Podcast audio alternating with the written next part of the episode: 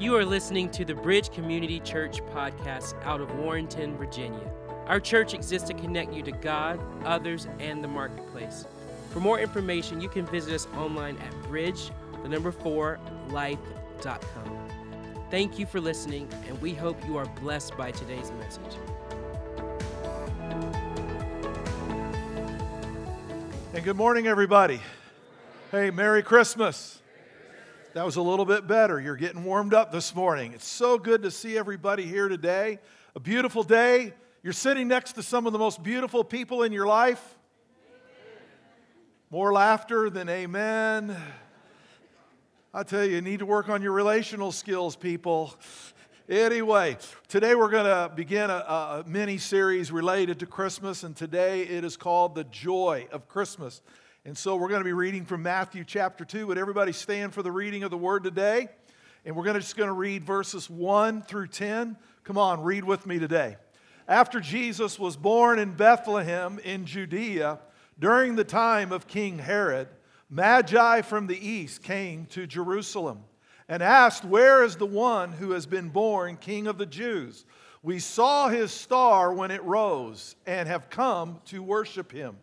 When King Herod heard this, he was disturbed, and all Jerusalem with him. When he had called together all the people's chief priests and teachers of the law, he asked them where the Messiah was to be born.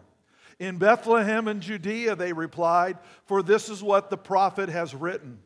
But you, Bethlehem, in the land of Judah, are by no means least among the rulers of Judah. For out of you will come a ruler who will shepherd my people Israel." Then Herod called the Magi secretly and found out from them the exact time the star had appeared. He sent them to Bethlehem and said, "Go and search carefully for the child. As soon as you find him, report to me, so that I too may go and worship him." After they heard the king, they went on their way, and the star they had seen when it rose went ahead of them until it stopped over the place where the child was. When they saw the star, they were overjoyed. Now, Holy Spirit, I pray as the word is taught today that it guides, it instructs us, it challenges us, but it also, God, changes us. We are here to be continually processed into the image of Christ. Help us, I pray, in Jesus' name. And everybody said amen. Amen. Amen. You can be seated. So as we're looking at this message today called The Joy of Christmas, one of the emphases, like you can probably tell, it will be on the attribute of joy. You saw one of the verses that we read today emphasized that. So we're going to be spending some time on the Magi today, how it relates to this joy, because one of the things that people often associate with Christmas is that search for joy, that want for joy, and if we're not careful, we'll start to think that it's more about the stuff rather than about the people that God has in our life, and really about God Himself. And everybody said amen to that. And I know that there's a lot of things that come with Christmas, the fun and the games, and last night I was with our grandkids, and they'd gotten our gifts wrapped for me, and they call her Nana. Me and Nana down there, you know her as Pastor Lisa. And so I decided to play that game. I said, "So what'd you guys get me?" And, "I can't tell you, Papa G." I said, "Oh, come on, nobody's going to know." And so I was able to extract information. And I know it's, whatever the gift is, it's 8 letters. I got that far, and I was right at the precipice of being able to buy a vowel. And their mother and their Nana stepped in and said, "This game is over. Get out of the room. Your Papa G's going to get you to spill the beans on everything." So I am making a list of words associated with 8 letters, but I don't know the vowels yet. It was fun. And, those are kinds of things. You make it having fun and just playing around. But really, sincerely, most of us, if we're not careful, will fall into a trap of the stuff rather than really realizing that joy is a journey that we cultivate. And really when Christmas shows up, it's just another expression, listen to me, of the joy that we should already be in possession of. Really. It should be an extension of our joy, not, oh, now finally after, and I know some of you already think this, wow, thank God 2021 is almost over. Some of you have such bad memories, you went to Facebook and you deleted 2021 completely off your Facebook. Doesn't even exist. The last thing we know about you was 2020. And there wasn't a lot of good things happening there either, amen? But no, seriously, I want us to see how these magi, which, by the way, history tells us they were coming out of Persia, which is today, modern-day Iran. And so if you look at that journey, that was a pretty deliberate and long and arduous journey. And it says that they were overjoyed when the star appeared to them. And, of course, we know that it played out in some other things. So I want us to look at them as an example of how to cultivate our journey for a lifestyle of joy. Everybody said amen to that. So number one, read this with me. Read the first point. Joy comes from divine revelation. It says, after Jesus was born in Bethlehem in Judea, during the time of King Herod, magi from the east came to Jerusalem and asked, where is the one who has been born King of the Jews? We saw his star when it rose and have come to worship him. And so they were known as some of the greatest minds of their day. I was telling somebody after the first service that in this particular part of the world, Persia had become sort of the university of the world at that. Even with Rome in power, some of the greatest learning was in Persia. And so many cultures would send some of their most brightest and their best into that region to learn and then bring them back. And so here they had been studying and they had discovered something that rocked them and excited them so much that they were willing to take this long and arduous journey to try to figure out what it is. And it's really, we know this today because we would call it divine revelation because we all know what that star meant and what it was associated with. They weren't sure. They had a lot of details, and it was enough for them to take that journey. And I say this because many of you in this room know some of the other verbiages that we use in American culture to describe divine revelation. We call them aha moments. How many have ever had an aha moment where you put two and two together on something and you went, oh my goodness. And you were so excited about what you put together or figured out, you told somebody and they go, yeah, that's great, that's awesome. I've told you that 3 times. Well, if you told me, I must have forgot because all I know. And it also tells us something else about divine revelation. There's something to be said about self-discovery. It's one thing to have somebody try to teach you something and learn something, but when we engage in something and we discover it on our own, isn't it amazing how we want to tell everybody and then we find out that half of everybody already knew it?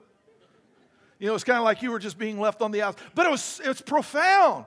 Why? Because you discovered it. Part of learning is just not having somebody tell you something.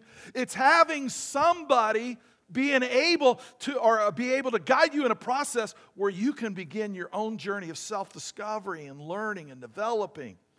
And that leads to what I call even more aha moments.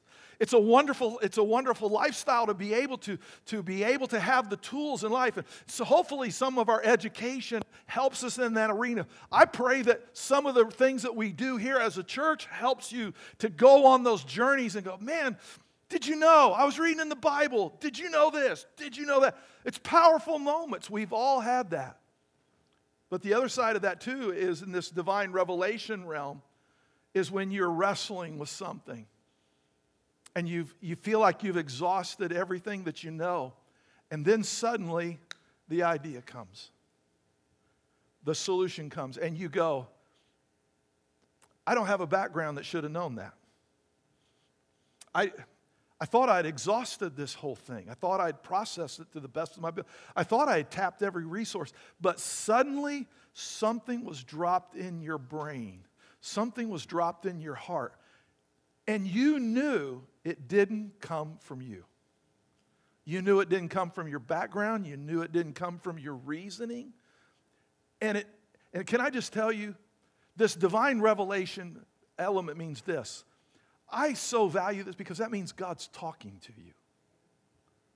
And when we have those aha moments with God, They become mountaintop experiences. They become embedded in our history. They become embedded in our brain. I know for me on a personal level, you know, as a pastor, you just sometimes you're struggling with how to resolve things or what to do. And I don't mind telling you, you know, especially these last 20 months or so as this COVID thing was going on, God, I want to do what's right. God, I want to help people. But I would never want to put them in a precarious position unnecessarily. I would never want to cross lines. But God, I don't know what to do. How do we pull this off? How do we make this happen? I'm convinced that we need to do something, but I'm not sure what to do. And you do all this mental gymnastics, and God would just drop something in my head and my heart that I didn't know beforehand. I didn't have any reason to go looking back in my past and go, oh, he reminded. There was nothing back there to remind me, to be reminded. And I might just get a little emotional on this, but I really mean this from the bottom of my heart. So many times, when those things have happened, I've said, God, thanks for talking to me. Thanks. I mean, I know you got world problems. You got wars. You got famines. You got this. You got a worldwide virus. And here's a pastor in the middle of Warrenton, Virginia, asking for something. And you had the time. You had the means to talk to me. And I'm telling you, there's no substitute when you're wrestling with some of the big issues of life. And you just go, I've exhausted counsel, I've exhausted talk, I've exhausted reasoning. And then suddenly God just says, here's what you need to do. And you go, where did that come from? Can I just tell you, instead of saying that, you just need to say, thank you for talking to me. He still talks, people. It would make it easy if he had a star that we could all just follow. Wouldn't that make life really easy? The problem is, in Warrenton, even if he sent a star, we have such overcast weather, we'd miss it half the time. So God just sometimes just talks to us in our heart and our mind. Number two, I want you to read this out loud. Joy comes from divine direction. So again, looking at Christmas, not so much what we get as what we have. What's the momentum of our life?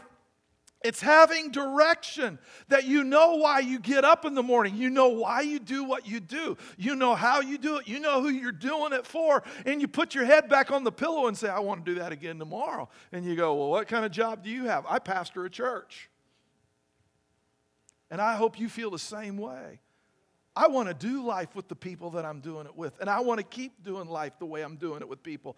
You notice here it says, after they had heard the king, they went on their way. And the star they had seen when it rose ahead of them until it stopped over the place where the child was. When they saw the star, they were overjoyed. We sometimes get so familiar with the story, we miss what is actually being said. It says when they saw the star, they were overjoyed. Now, I'm sure we also know they were excited on seeing the baby Jesus, right?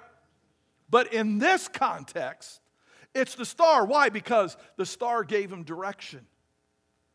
They knew something was happening out there, but it's a vast landscape. So how did they know where to go? They knew something was happening beyond the horizons. So how are they going to know which horizon to chase? Should they go south? Should they go southwest? Should they go straight to the west? Should they go to the northwest? Should they go north? And God sent a star and said, how about I give you direction so that you know which part of the horizon to chase? Listen, we all need that. Life is full of multiple horizons, and we can't chase them all. And so to have this direction, and the word here is this, it's overjoyed, and I'm giving you the Greek there because this is so amazing. You notice there's no other definition that follows it, right? You're thinking, well, pastor must have done a typo. No, pastor didn't do a typo. He did that last week, but he didn't do it this week. When pastor makes a mistake, he does like triple, quadruple checks the next week to make sure there's no typos, okay? And the Greek word is megaskera. It's where we get our word mega. How cool is that? It was mega joy. The only reason we don't translate it that way, it just doesn't sound very holy. You know, hey, let's give them a mega cheer. Let's give them a mega joyful sound. You know, we just go, that just doesn't work spiritually. So we come up with spiritual terms, but it's mega. So that, now you understand these are magi, these are educated, these are well-learned individuals. What would it take for them not just to be joyous, but to have mega joy? Well, it was because they had received direction. To receive direction in the fact that God's activity was on the horizon, but they didn't know exactly where to go. And so how do we know today? Like I said, it would be wonderful. We all could wake up, and it was always a clear night, and there was a star, and that's all we had to do every day, just go to the star. We don't have that. So how do we find divine direction? Some of this I'm going to rehearse that I've done over the last few weeks. But first of all, I go to other scriptures and just kind of paint a picture on finding God's direction. It says in James 1:5, if any of you lack wisdom, you should ask God who gives generously to all without finding fault, and it will be given to you. So number one here, it starts with this. God's not going to give me something that I'm not asking for. So it starts off with me asking for God to give me wisdom. Secondly, you will see this. It says he gives generously. So God can sometimes tell us more than we thought we needed to know. How great is it that God just says, here, I'm not going to be stingy with what I know. I'm going to tell you a lot because I want you to be aware of what you need to do. Here's a critical piece without finding fault. God says, you're imperfect. But I will not hold that against you when you need direction. When you need wisdom, God says, I'll talk to you. In spite of your... See, sometimes we go, well, obviously, God is being quiet because he's upset at me. God's given me the cold shoulder. God's given me the silence. And God says, no, I don't... If you ask for wisdom, God says, I will not give you the cold shoulder. I will give it to you generously, and I will do it without finding fault. God says, I won't use this as a battering ram on you. Wow. The fact that God wants to talk and give direction, and he knows I'm imperfect. God says, I'm just excited to have a conversation with you. The wisdom. Secondly, you'll see this. I've used this in the past, but I kind of want to paint a total picture. In John 5:17, in his defense, Jesus said to them, he was answering some inquiries, my Father is always at work to this very day, and I too am working. I've often referred to this. So what we have here is this. If I need wisdom, it says I'm to ask God. But what am I to be asking? Well, first of all, I need to stop praying as if God is sitting silently and doing nothing. Oh, God, I need you to move here. And God's going, I already am. God, I need you to get over there. God's like, you realize I'm omnipresent. I'm here and I'm there.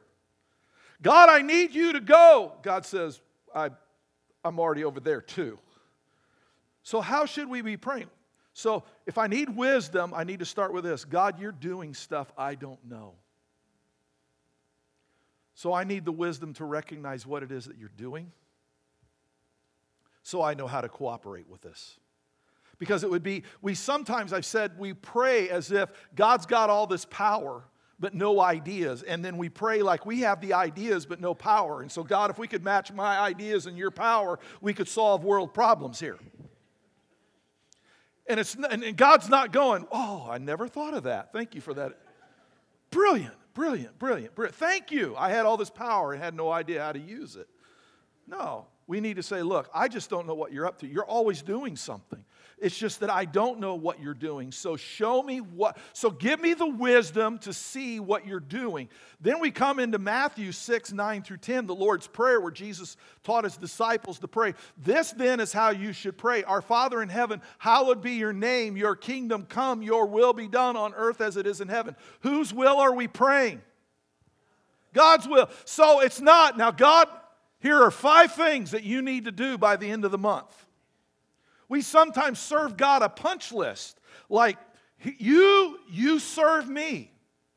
No, you need to be saying, listen, I don't know what you're doing. Can you show me what you're doing so that I know my response? I want to be a part of facilitating your activity. God, I've got ideas. Just ask me. But God, I don't know everything. I'm only praying from the point of understanding of what I know. I don't know everything. So God, show me what you're doing in my son who's running from you. Show me what you're doing in my husband who's running from you. Show me what you're doing in my wife who's running from you. Show me what you're doing in my daughter who's running. Show me what you're doing in my grandkids. Show me what you're doing in my friends, my neighbor. Show me what you're up to so I know what I need to do. Because you're working, I just don't know what.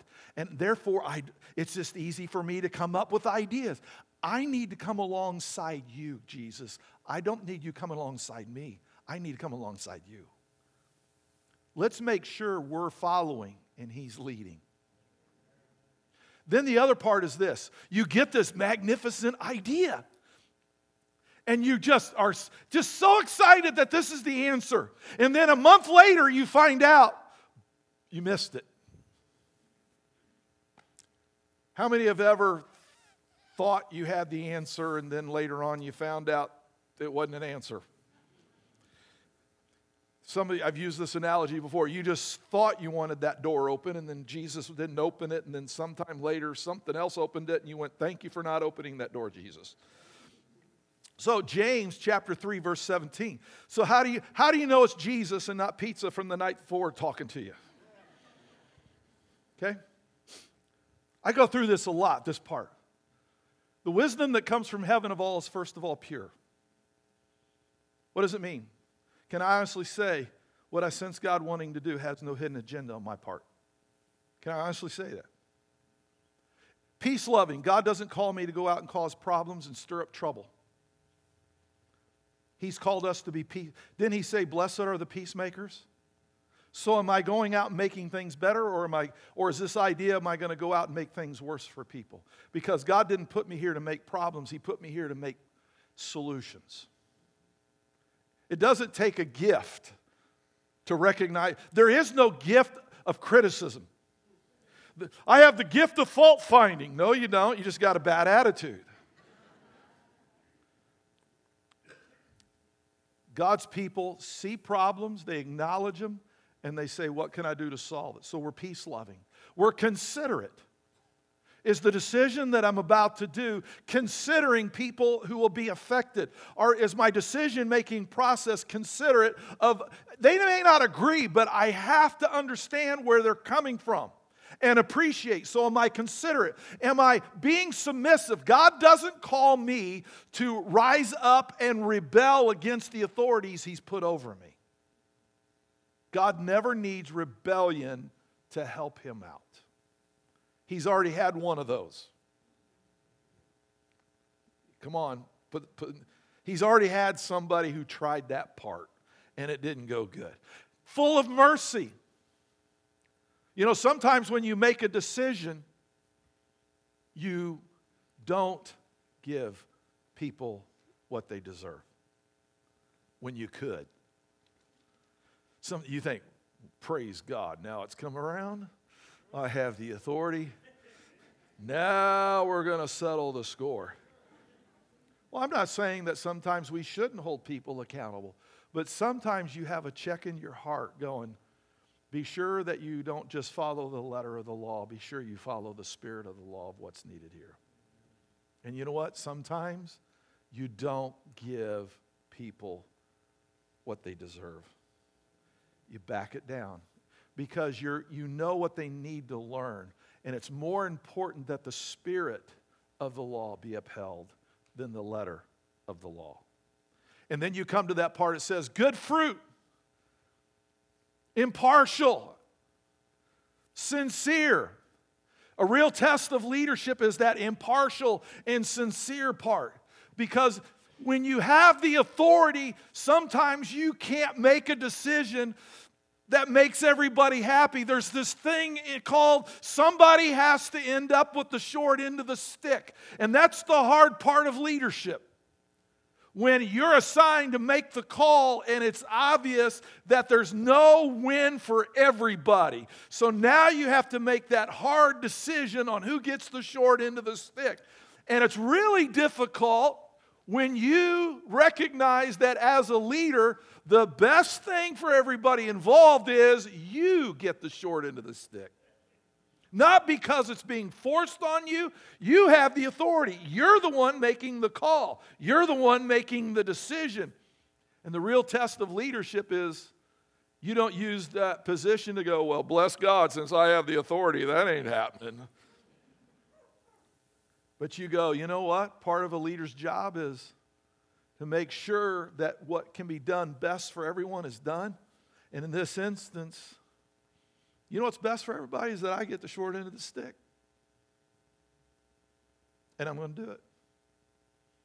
It's the real test of leadership because, let me give you an example. We call it servant leadership. Jesus modeled that. Jesus knew somebody had to end up with the short end of the stick. Somebody had to die for all the sins. You know what Jesus did? He didn't wait to see if he drew it. He just went to the sticks and he said, where's the short end of the stick? I'll just take it. The best thing for everybody, Jesus said, was me to take the short stick, even though I have the authority to make sure that I didn't end up with the short stick. I could have passed that on to anybody and anything. And Jesus said, no, I'm not going to do that. Because here's the thing, it wouldn't serve everybody. But if I take that short stick, everybody is served. And we're his followers. And that's what we do. If you're in a position of leadership, if you're in a position where you make decisions, I understand that those windows when you go, man, there is no win-win decision here.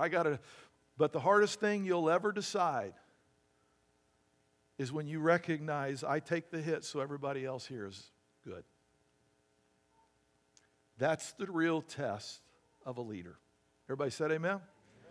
Number 3, read it out loud.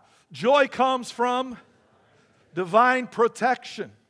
In Matthew chapter 2, verse 12, and having been warned in a dream not to go back to Herod, they returned to their country by another route. The Magi were warned. But even in verse 13, when they had gone, an angel of the Lord appeared to Joseph in a dream. Get up, he said, take the child and his mother and escape to Egypt. Stay there until I tell you, for Herod is going to search for the child to kill him. So twice here in the story, we read about divine protection. That God supernaturally steps in. Now, these are instances when you have these kind of manifestations of a dream or you have an angel appear, it's really not hard to go, I think this is God, it's an angel. But, you know, so often in times in day-to-day life, we miss sometimes God's protection. And some of you have a history. You can think back this last year or even the year before when you saw in the rearview mirror, God had your back. And if it wasn't for Him, you may not be here today. And I recognize that not everything plays out well in life, but many of us in life have had experiences when you recognize, wow, that could have turned out totally different. And who knows what life may look like today if God hadn't protected us. Back in March, my wife and I went to Florida on our vacation, and on our way back, we came up the 95, got off at the 17, and we were we came into Bealeton, and there was somewhat heavy traffic. And as we were leaving Bealeton, coming up on this side, coming up the 17, there was a semi who seemed to be having all sorts of issues. And, you know, he was going 40 miles an hour now. The speed limit was 55. Cars are backed up. You know, I know you know what everybody was thinking. Like, you know, there's a lane on the right side, brother. Why don't you just move over and let us? How many have ever had a conversation with somebody in the other vehicle?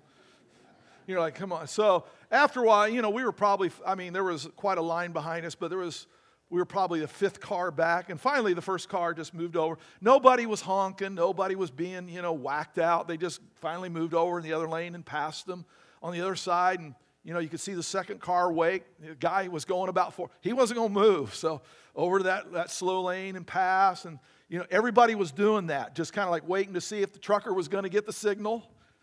and he just wasn't. So everybody just kept moving over. So it was now our turn. So we got up to him and went into the right lane, and we got right. We were. You're at that halfway point. You know what I'm talking about? And he decides to move over. He didn't even use a turn signal. He just decides to move over. So here he starts coming. And I'm like, okay. So I lay on the horn nonstop. My car, his truck, you know, we all know how that's going to go, right? Pastor Lisa is now having emotional expressions. You just need to know it was all pure and it was all good. But she felt inclined to tell me that the truck was coming. And, you know, you need to do, you know, she doesn't call me pastor in the car. Greg, you need to do something. You know, like, do something. What am I going to do with the truck? That's the side? So, I, you know, I'm still laying on the horn, and he's not responding. So I now have to put two wheels. If you know, there's no hardly any emergency. I mean, it's like 18 inches of pavement, and then you're in the grass. So I had two wheels in the grass, and he just keeps coming. I have not let off the horn, and he just keeps coming. And I know, you know, all of a sudden, you know, you notice how fast you assess a situation in 5 seconds. You know, can't slow down because of other people behind me. I know I can't hit the brakes because I'm on grass, you know. And so he continues. Now I am four-wheeling in the grass in my car. And my car is not built for four-wheeling, just letting you know that. And so I just looked ahead, didn't see any mailboxes, signs, didn't see any driveway, because that was my big fear, a driveway culvert. And so I have not laid off the horn yet. I'm still laying on the horn. And I finally just gradually speed up and get in front of him. And my wife, after we get in front, she goes, "You were so calm." I said, "But now I can let it all out." I said, "At that moment, I just wanted to live." You know, it's just, you just tunnel in. You know, and as I was putting the final touches on this message yesterday, it was just one of the things that came back, you know, as I look back at 2021 and I go, you know, God could have looked totally different. I didn't go to driving school for that kind of driving.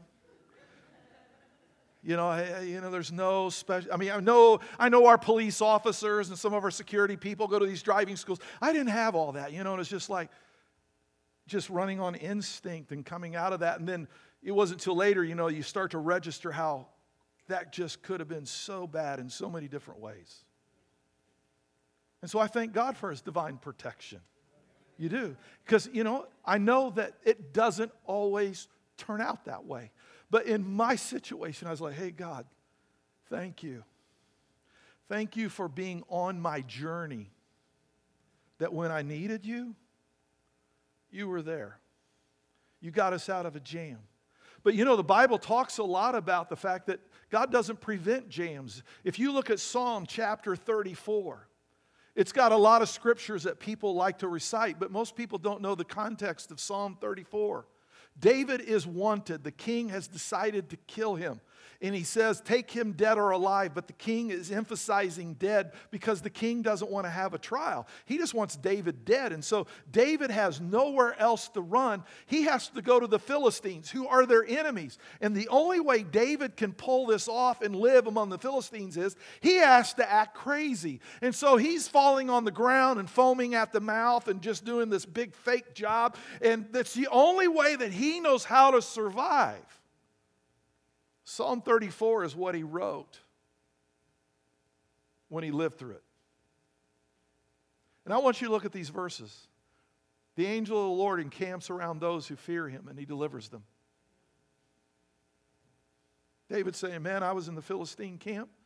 If they knew I was sane, they would have killed me. But I had to act nuts. I had to act crazy. I had to do things that I didn't want to be, but I had to act that way in order to survive. And David says, even in the midst of that, I felt God's angel had me. He protected me. In Psalm 34, verse 17, the righteous cry out, and the Lord hears them. He delivers them from all their troubles. Notice it doesn't say he keeps you from your troubles. The righteous, you know how many times David must have been crying out as he was faking insanity? Oh God, just let me go home. Just let me see my brothers, my dad, my friends. God, I can't even go home because the king, there is not going to be a trial. I'm not even going to make it to the jail. He's going to kill me on sight or as he's transporting me. The righteous cry out. And then you come to Psalm 34:19. The righteous person may have many troubles. Boy, there's a promise I could live without. But the Lord delivers him from them all. Can I tell you this? 2021, some of you, I know some of your stories. Some of you, this was your hardest year, and it may not even been related to COVID. Just life happens. How many know that even with COVID, other stuff still went on? Can I tell you something? God's always got your back.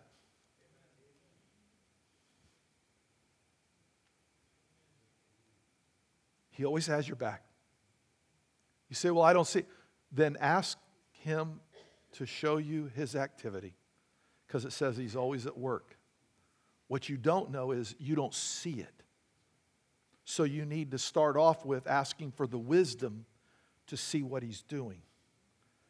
But God has your back. And everybody said amen. Number 4, read it out loud. Joy comes from, it comes from divine promise. Now I'm going to jump to the Luke account because there's a story about the shepherds. And it's a phrase that most people are familiar with, but they don't understand the background of why this is so meaningful. It says, but the angel said to them, do not be afraid. I bring you good news that will cause great joy for all the people. Today in the town of David, a Savior has been born to you. He is the Messiah, the Lord. Notice he says this is going to be great joy for all the people. So this is not just Jewish people. This is also for the riffraff. This is also for the thieves, the murderers. This is for the Romans. He says all people. We would have expected, especially the Jewish people would have said, for all the Jewish people. No, he said everybody. Now notice how the story starts off. The angel says, do not be afraid. Why? Why would the angel start off that way? Because the teaching of the day was this. The Messiah is coming. And when the Messiah comes, heads are gonna roll, baby.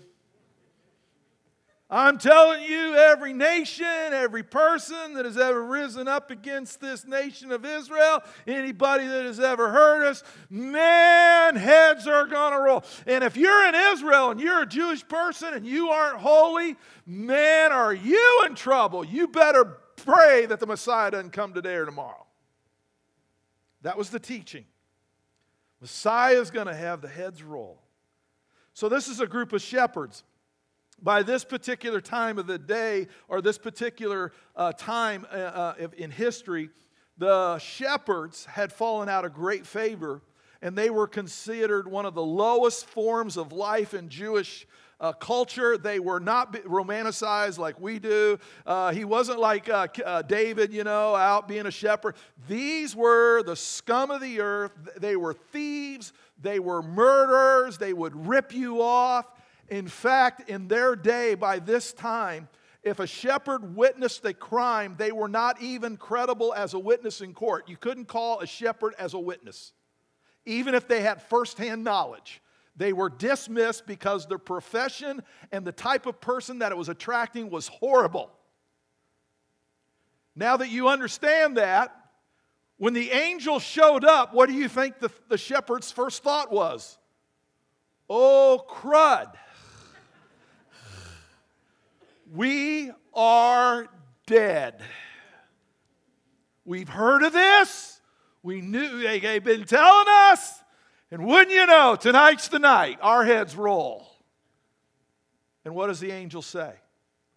Do not be afraid. What does he follow it up with? I bring you good news. Because see, right, for them it was all bad. That will cause great joy for all the people. Wow. So the question is, what was that great news? Well, I'm going to give you a little exegetical insight, and then we're going to get to that. Luke wrote the Gospel of Luke. He also wrote the book of Acts. He uses that word good news 10 times in the Gospel of Luke. And he uses it 9 times in the book of Acts. So obviously this is a big deal to him. It's a big theme, right? Good news, good news. Why? Because the Messiah was supposed to show up as a judge and the sword was to be out and boom, some heads are supposed to roll. And instead, he says, no, it's not that at all. It's actually good news because the good news is this. God has sent His Son into the world, first of all, to be the Savior. He didn't show up as a judge. He showed up as a Savior. You understand what the good news was? God didn't come to cut your head off. God came to come into your heart. He didn't come to condemn. He came to save. Whoa, nobody at the temple was teaching that the Messiah was going to be coming in good favor. Hey, by the way, He will come a second time. And He will be on a white horse. And He will come a judge. And heads will roll. But right now, He's as a Savior. See, this is why John 3:16 and 17 is so crucial. Because the Jewish people expected the judge. And instead it was a Savior. For God so loved the world that He gave His one and only Son, that whoever believes in Him should not perish, but have eternal life. It's critical. You go to the next verse here.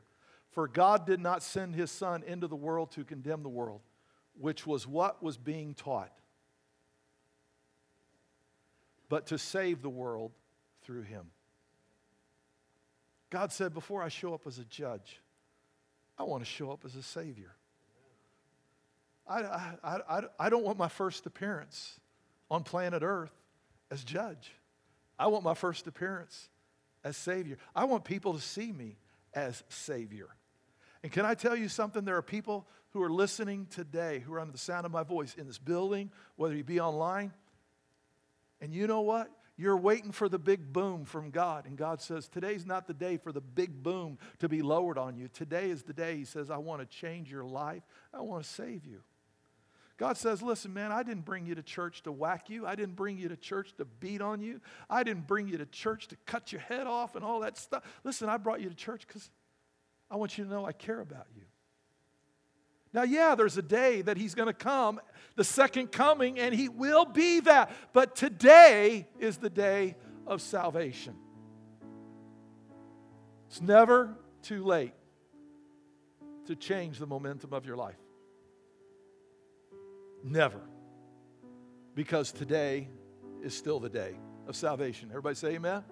Last thing is this. Joy comes from a right response to divine activity. I've talked a little bit about accepting Christ, but it says this in verse 11. On coming to the house, they saw the child with his mother, Mary, and they bowed down and worshiped Him. They opened their treasures and presented Him with gifts of gold, frankincense, and myrrh. So these magi had accepted Jesus' divinity. They recognized it. And what was their response? So many times we put an emphasis on people accepting Christ. But then what is their response after that? And we see these magi. The first one is called worship. Now, I'm going to give you the word for this in the Greek, and I'm going to give you where it comes from. And I hope it doesn't offend anybody. But the Greek word here is called proskuneo. So you can kind of sense that we get our English word prostrate coming from there. But on the other side of that is this. It's actually a word that is borrowed referring to a domesticated dog. Some of you will go home, and what will be your dog's response when you walk through the door? Some of you will encounter a slobber fest. Depending on the type of dog, yeah. But, you know, every time you walk in, the dog is just excited to see you. You're home. You're the greatest and most wonderful thing. Feed me, feed me, feed me. You know, but the dog jumps all over. You know, you bring in a new guest. What's the first thing your dog wants to do? You know, did you know that word worship, that's what it's talking about? It's the excitement that the master's in the room.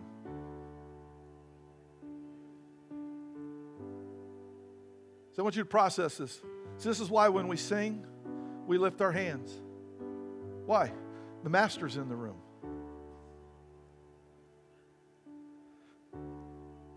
Why do we sing? The Master's in the room. Why do we clap? The Master's in the room. Our grandkids, they have a little dog called Oliver. I'm getting reacclimated to a domesticated animal. But already he has some intricacies. We walk in the door and he's all excited. You know, he's, oh, you're home. Oh, you know, you can just, you're wonderful. You know, and you'll say, hey, come here, Oliver. And I don't know where he picked this up, but we'll say, come here, Oliver. He comes. And then it's like somebody shot him. He just drops. I mean, it's like, it's not a subtle, it's not a roll. It's just, he comes and then he just like falls. And he just stays there like he got shot, waiting for you to do whatever he wants you to do, you know. And then you'll say, well, stand up. And he'll stand up and you'll say, come here, Oliver. Boom. Down he goes again. It's the craziest thing in the world. But he's just excited. He's like, pet me, touch me. He's excited. You know, that's the word for worship. God says, I want you to be excited that I'm in the room. And then the other part is this. It's called giving. It says they opened their treasures and presented him with gifts of gold, frankincense, and myrrh. I feel like one of the things that Christianity in America has lost is understanding how giving is worship and giving is a tool. It has been so presented as fundraising. And so as soon as you say giving, people go, boom, the radar goes up, walls go up, here it comes. And here, just hear me out on how giving works, what it does. Giving is a tool that allows us to take part of life's activity from one arena and move it into another arena. Okay, so many of you have jobs, okay? And so because of that activity, they then pay you, right? Nobody gets paid. You're all just volunteering all through the week, right? So you do this. And what is that? When they pay you, they pay you in dollars. And what it allows you to translate that activity into another arena. Now I can put a roof over my family's head. I have a house. I now have the ability to take that activity and translate it over here and put food on the table. I can now take that activity over here and translate it, send my kids to school. I can translate it. I can go buy, you know, gifts for Christmas. Those guys. Does everybody see? Money is a tool that allows us to move activity from one arena to another. And this is especially even God's activity. So I believe God's activity is a job. If you're unemployed and you get a job, you'll start to see that job as a God provider.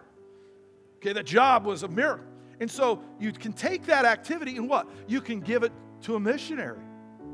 You saw we helped 86 families who will be able to have a Christmas. So you're able to take activity that God gave you and translate it by helping another family have their Christmas. Does that make sense? We need to see it as a tool of moving God's activity around from one arena to another. That's why Jesus said it is more blessed to give than to receive. Why? Because you're facilitating his activity when you do that. And I'm telling you, when you see it and you experience it, it's addictive. There's nothing better than to know that what you did put a smile on the other person's face. I'm warning you, it's addictive when somebody tells you, thank you. It changed my life. Thank you. I didn't know anybody knew we were in need. Thank you. I didn't know that anybody appreciated. I'm telling you, giving is moving God's activity from one arena to another. And boy, once you get that in your head and in your soul, you can't stop. You're like, Jesus, please send me more because I know it's not for me. It's to be done through me. And I love what he does through me. I hope you enjoy what he does through you. And everybody said amen. Come on, let's stand and wrap up the service this morning. Would you do that? Hey, all over this house as we wrap up the service, would you just lift your hands? I want you to praise him for being the God who sends his activity into your arenas of life, through you, not only for you, man, he does it through you for others. Come on, let's take about a few seconds here and praise him for that this morning.